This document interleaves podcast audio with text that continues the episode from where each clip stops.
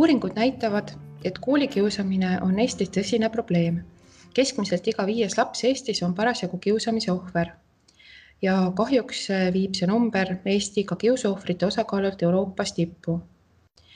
Eestis tegutseb kiusamisvaba kool, mis juba kaheksandat aastat aitab koolidel üle Eesti ellu viia Kiva programmi et tegu on siis maailmas ainulaadse tõendus- ja teaduspõhise kiusuvastase programmiga mille käigus antakse koolidele väga selged, konkreetsed ja toimivad juhised ja tööriistad, kuidas kiusamist ennetada ja vähendada ning kuidas toimida siis, kui sellised juhtumid esile kerkivad.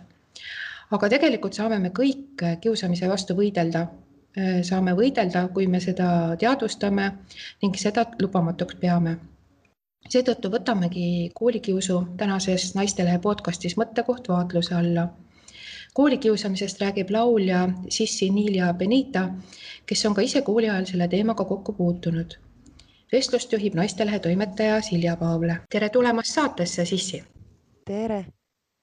miks sa oled otsustanud koolikiusamisest avalikult rääkida?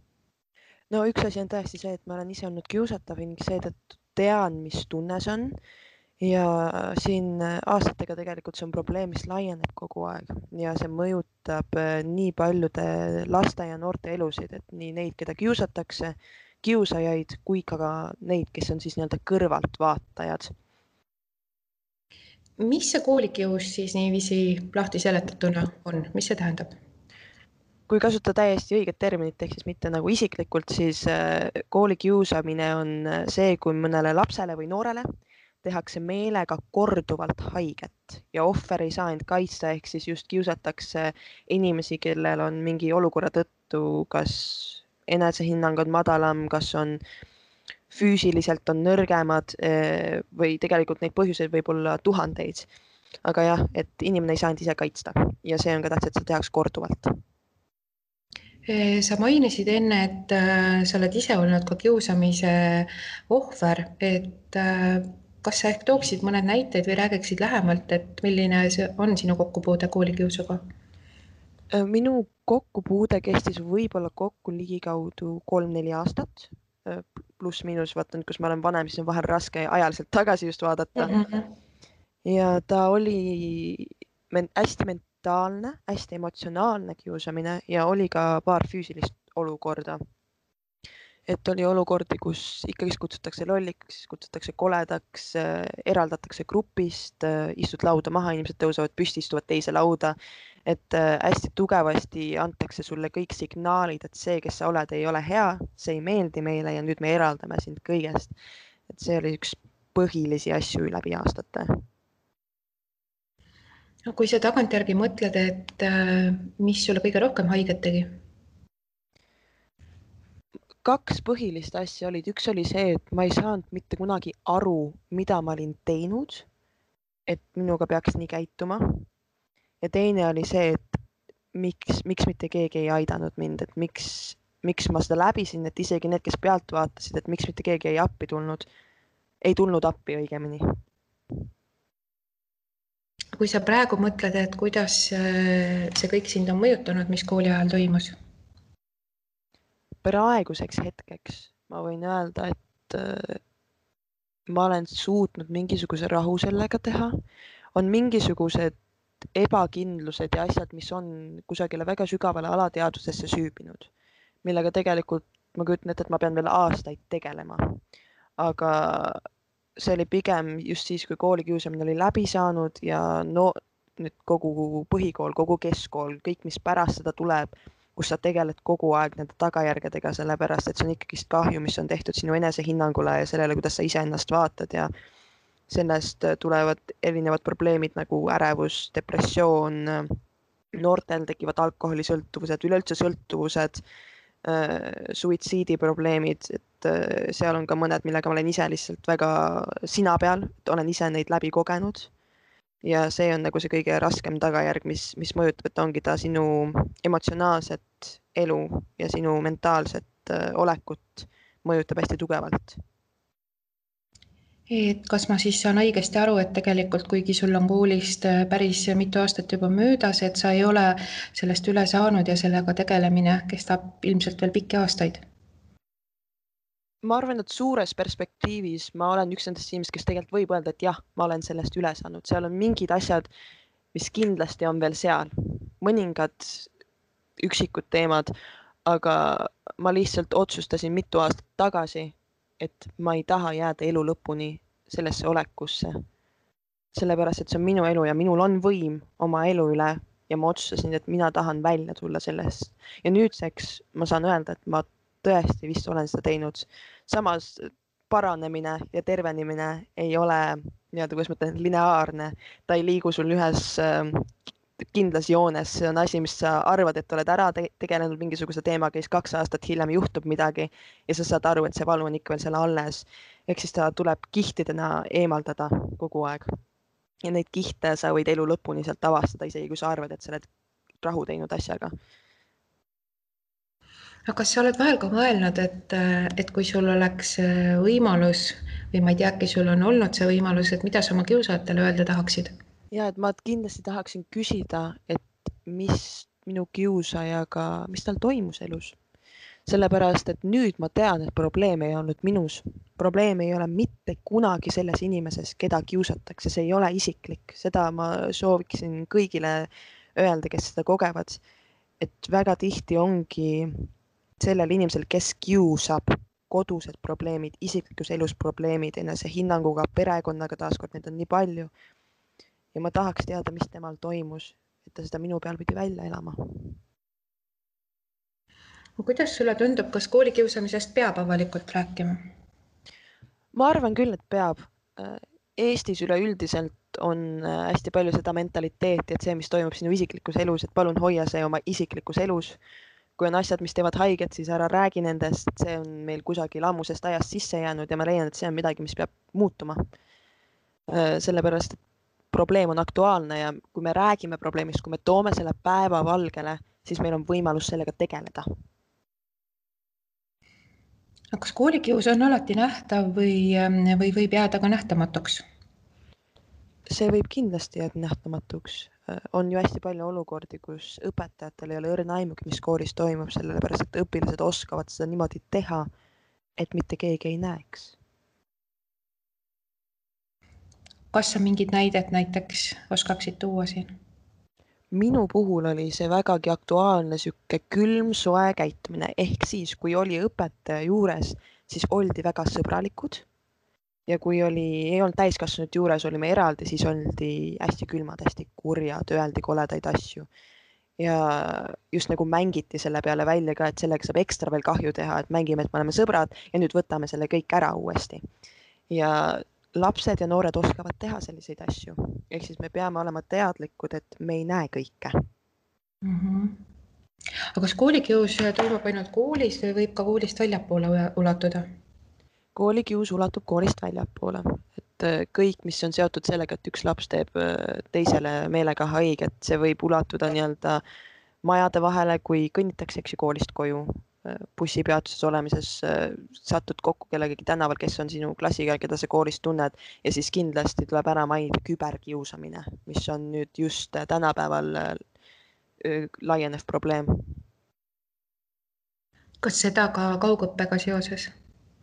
Ja statistika on just näidanud, et kaugõppega see on probleem, mis ongi kõvasti suuremaks läinud, sellepärast et esiteks lastel on kodus igav, et äh, kiusajatel on igav ja siis seda veel rohkem tõuseb esile. ja internetis on niisugune äh, asi nagu anonüümsus. Ja seda kasutatakse ära, et teha teistele haiget niimoodi, et inimene ei pea ise tegelema tagajärgedega ehk siis vanemad võiksid tunda huvi, mis lapsed kaugõppe ajal kooli, kodus arvutis teevad.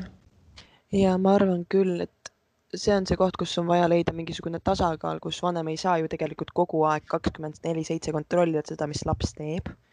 see ei ole jätkusuutlik mm, -hmm. aga ja ma arvan, et mingi punktini peab olema teadlik sellest, sellepärast et ka lapsed, keda kiusatakse, nad väga tihti ise ei taha sellest rääkida sellepärast et juba on tehtud selline kahju, kus enesehinnang on nii madal, et hakatakse võib-olla uskuma neid asju, mida sulle räägitakse. või äh, öeldakse umbes, et kui sa ütled, siis sa oled kituja, mis on, eks ju, noores põlves niisugune väga suur asi, et sa ei taha mitte kunagi olla see inimene, kes on kituja. ja laps ei pruugi ise tulla rääkima sellest aga kuidas siis ikkagi aimata, et, et minu last või sõpra kiusatakse koolis, mis on need märgid, mis sellele viitavad? no nüüd ma võin rääkida isiklikust kogemusest jälle, mis olid näiteks minu märgid. minu märgid oli see, et minul toimus silmaga nähtav hinnete langus.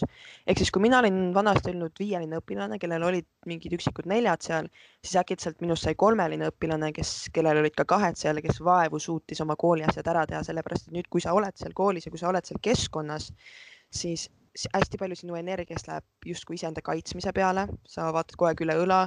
Äh, sa ei taha seal olla, mistõttu sul on raske seal keskenduda ja kodus ka siin juba te võivad tekkida ärevuse probleemid, võivad te te tekkida depressiooni probleemid.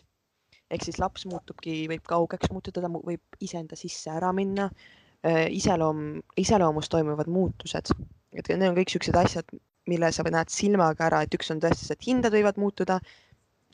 see, kui palju ta väljas käib, võib muutuda ja just see emotsionaalne muutus, kas ta muutub kaitsvaks, kas ta kaob iseenda sisse ära, kas ta on kauge. Kas on emotsioon kõikumised, et kõik sellised asjad.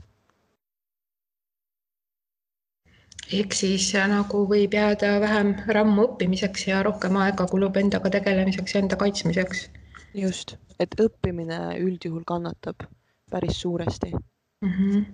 aga, aga kuidas, kui, kui lapsevanem on märganud, et kuidas, kuidas aidata oma last või, või sõpra, keda kiusatakse või et noh, millest alustada üldse?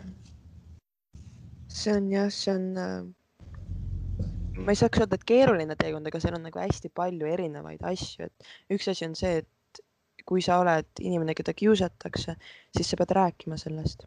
see tundub raske sellel hetkel, see tundub pea võimatu. Seda suud avada, eriti kui sulle öeldakse, et ära tee seda ja nagunii keegi ei kuula sind või selliseid asju, aga tuleb rääkida õpetajale, kasvõi korduvalt, kui ta ei kuula, tuleb oma vanematele rääkida ja taaskord see korduv rääkimine et kui ta alguses ei kuula, siis lihtsalt korduvalt sa pead olema järjepidev ja teada andma, mis sul toimub. ja isegi kui vanemad ei võta sind kuulda, kui sul ei ole ei koolis seda toetust ega kodust ei ole seda toetust, siis leia mingisugune täiskasvanu, kes sind kuulab, sellepärast see on nii oluline, et see ei jää sinu sisse. ja kui sa isegi seda ei ole su elus, siis tegelikult on äh, selline asi nagu lasteabitelefon, mis on tasuta ja see on anonüümne, kuhu lapsed ja noored saavad helistada et abi saada. võin selle numbri täitsa öelda. ütle muidugi. ja, et see number on üks, üks, kuus, üks, üks, üks. ja sealt sa saad abi kakskümmend neli, seitse. Mhm. ehk siis ülitähtis on see, et sa ei hoia saladuses seda, mis sinuga toimub. sellepärast, et see hakkab seestpoolt ära sööma ja see tekitab suuri probleeme mis, kui sellega ei tegeleta, hakkab mõjutama seda, kes sa oled oma edaspidises elus. aga kust äh, leida äh, jõudu, et nagu vanematele ja õpetajatele näiteks korduvalt äh, rääkida? selle sa pead leidma iseenda sees, see ei ole, see on see, ma arvan, kõige raskem osa. mul on lihtne öelda, et mine räägi aga seda ei ole lihtne teostada, see on, see vajab julgust ja see vajab jõudu, mida laps peab iseenda sees sellel hetkel välja tooma. mina ei julgenud rääkida, mina ei rääkinud aastaid sellest. ma arvan, et oleks ma varem rääkinud ja varem asjaga tegelema hakanud, siis võib-olla ma oleks suutnud mingeid asju muuta, ma muidugi seda nüüd ei tea. mina ei, õpetajaga ei saanud rääkida, vanematele ma ei tahtnud rääkida ja siis hiljem, kui koolikiusamine oli läbi, siis ma lõpuks läksin ja rääkisin koolipsühholoogiga. mida ma oleks võinud muidugi kõvasti varem teha. Aga... et siis koht, koht, kust abi otsida, on ka koolipsühholoog kindlasti. muidugi ja ma enne vist ei maininud seda mm -hmm. ja on küll. kas sa oskad veel nimetada mõnda spetsialisti või mõnda inimest, ametimeest koolis, kellelt võiks abi küsida? sotsiaalpedagoogid vist on ka, et kas näiteks.... ja sotsiaalpedagoogid ja näiteks isegi, kui sa näiteks oma klassijuhatajaga ei ole nii sina peal, et sa saad minna rääkida sellisest probleemist või taaskord ei kuulata, aga mõni teine õpetaja, kellega sa saad hästi läbi, siis tasub rääkida. minu jaoks oli see üks teine õpetaja, kellega ma sain ka lõpuks rääkida nendest asjadest. aga et ikkagi, kui äh, kuulab mõni lapsevanem, äh, kes tunneb, et tema lapsega võiks midagi toimuda, et kuidas siis tema võiks äh, läheneda, et läheb ja küsib lihtsalt, et mis sinuga toimub? ei, vot see, see vajab pehmet lähenemist. kui laps saab juba koolist igalt poolt hästi tugevat lähenemist, kogu aeg tehakse maha, kogu aeg nii-öelda istutakse seljas, on võib-olla õige ütlus, siis vanemana just lähene armastusega, lähene õrnalt lähene selle mõttega, et sa lähed ja oled toeks ja kui laps ei ole valmis end avama, siis vähemalt, et sa kindlustad lapsele, et sa oled seal tema jaoks olemas, siis kui ta on valmis selle jaoks. sa pead tekitama turvatunde, et sa kuulad ja sa oled olemas ja sa armastad teda sõltumatult sellelt, mis tal toimub. ja kui laps ise tunneb, et tal on turvaline, kui ta tunneb armastust, siis ta tahab end ka avada ehk siis ei ole vaja koheselt peale lennata sellega, et issand jumal, sul on, eks ju, hinded kukkunud, mis toimub, sa ei ole enam sina ise, see lükkab lukku inimese mm. -hmm. ja neid tehakse ju kõige sagedamini. ja et seda, see on asi, mida, millest ma ütleks, et proovige hoiduda mm. -hmm. et pigem, et kuule, ma näen, et midagi on valesti, kas sa tahad sellest rääkida, et ma olen su ema või ma olen su isa, ma olen su jaoks olemas, et just läheneda, nagu ma ütlesin enne, armastusest mm. -hmm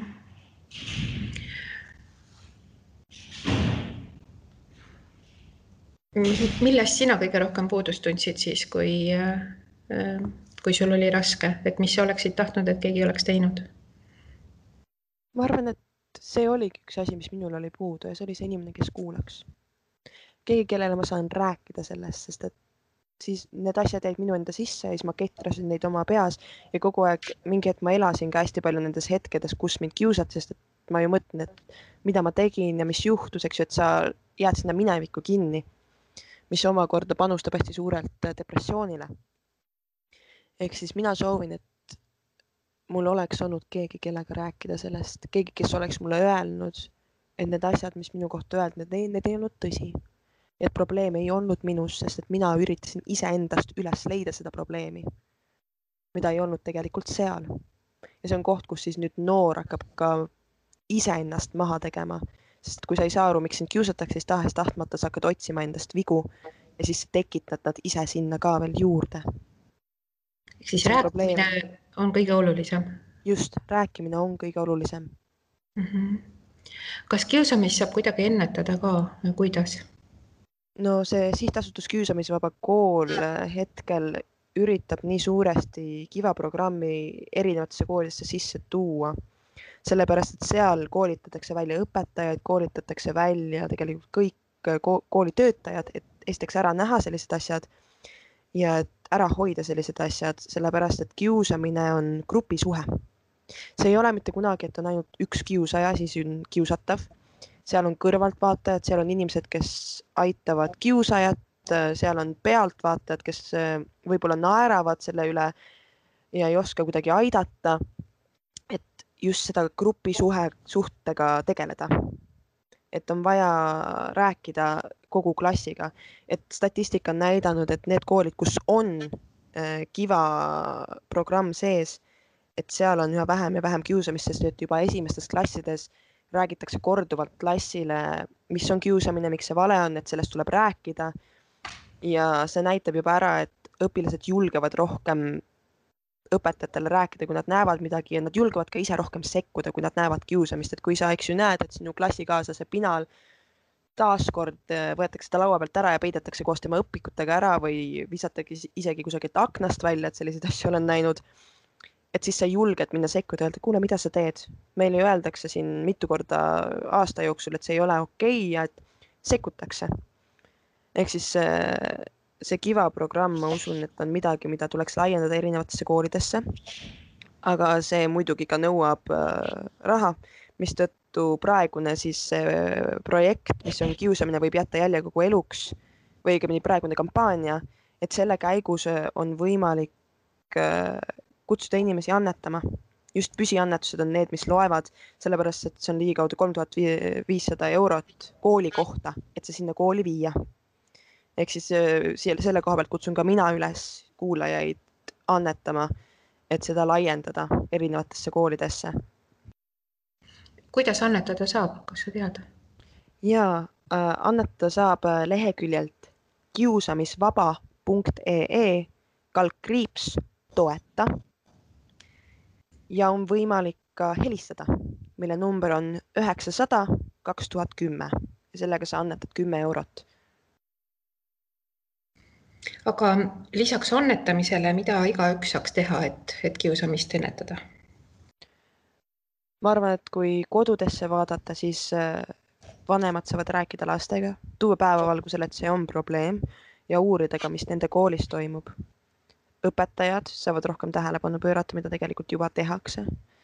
ja ma arvan, et see, et me oleme rohkem hellad üksteise vastu, ma tean, see on hästi üleüldine vastus, aga see, et me mõtleme ka teistele, et me ei ela oma vihasid ja oma raskusi teiste peal välja, sest et teisi on lihtne alla tõmmata, et ennast üles tõsta, aga see ei ole mitte kuidagi õige. et pigem on vaja ise tegeleda enda probleemidega ja otsida abi enda jaoks, et see, et meie valu ei teeks teistele haiget. Ja kui seda saadet nüüd on kuulanud keegi, kes tunneb, et, et talle tehakse koolis liiga, kust sa esmalt abi otsida soovitad, et tulebki siis leida üks täiskasvanu, kellega rääkida või? jaa selles suhtes, kui sul on sõpru ja sõbrannasid, kes on su jaoks veel olemas ja kuulavad, siis kindlasti rääkida nendega. aga see täiskasvanute abi leidmine on tähtis, sest täiskasvanul on see võim sekkuda.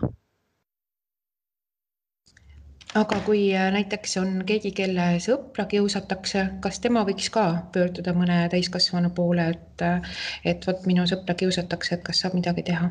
ja kindlasti sellepärast, et ise sekkumine on hirmuäratav, sest sa kunagi ei tea, et kas sind, sind hakatakse kiusama, eks ju, ja kõik siuksed e mõtted, et kuidas ma iseennast kaitsen selles olukorras, tulevad esile. ehk siis täiskasvanuga rääkimine on kõige kindlam variant. Ja seda just korduv rääkimine, et kui esimene kord ei kuulata, siis sa lähed tagasi ja sa räägid veel. sellepärast, et see ei ole õige, kui kedagi kiusatakse ja ma arvan, et tegelikult kõik noored ja lapsed, nad teavad seda. ja kui üks räägib, siis julgeb teine ka rääkida ja lõpetuseks, mis on see, mis sa tahaksid öelda kõigile neile, kes on praegu kiusamisega kimpus või, või kes on olnud? see ei ole isiklik. Sinul ei ole mitte midagi viga. sina oled imeline ja äge inimene. ja see ei ole sinu süü, et sind kiusatakse, see ei ole mitte kunagi sinu süü, et sind kiusatakse. aitäh, Sissi, et olid valmis meie podcastis sellel üliolulisel teemal kõnelema ja, ja mõtteainet pakkuma. aitäh teile. ja mina soovin samuti, et meie ümber oleks rohkem märkamist ja hoolimist ja mitte ainult jõulude ajal, vaid aastaringselt. häid saabuvaid pühi ja kuulmiseni järgmisel teisipäeval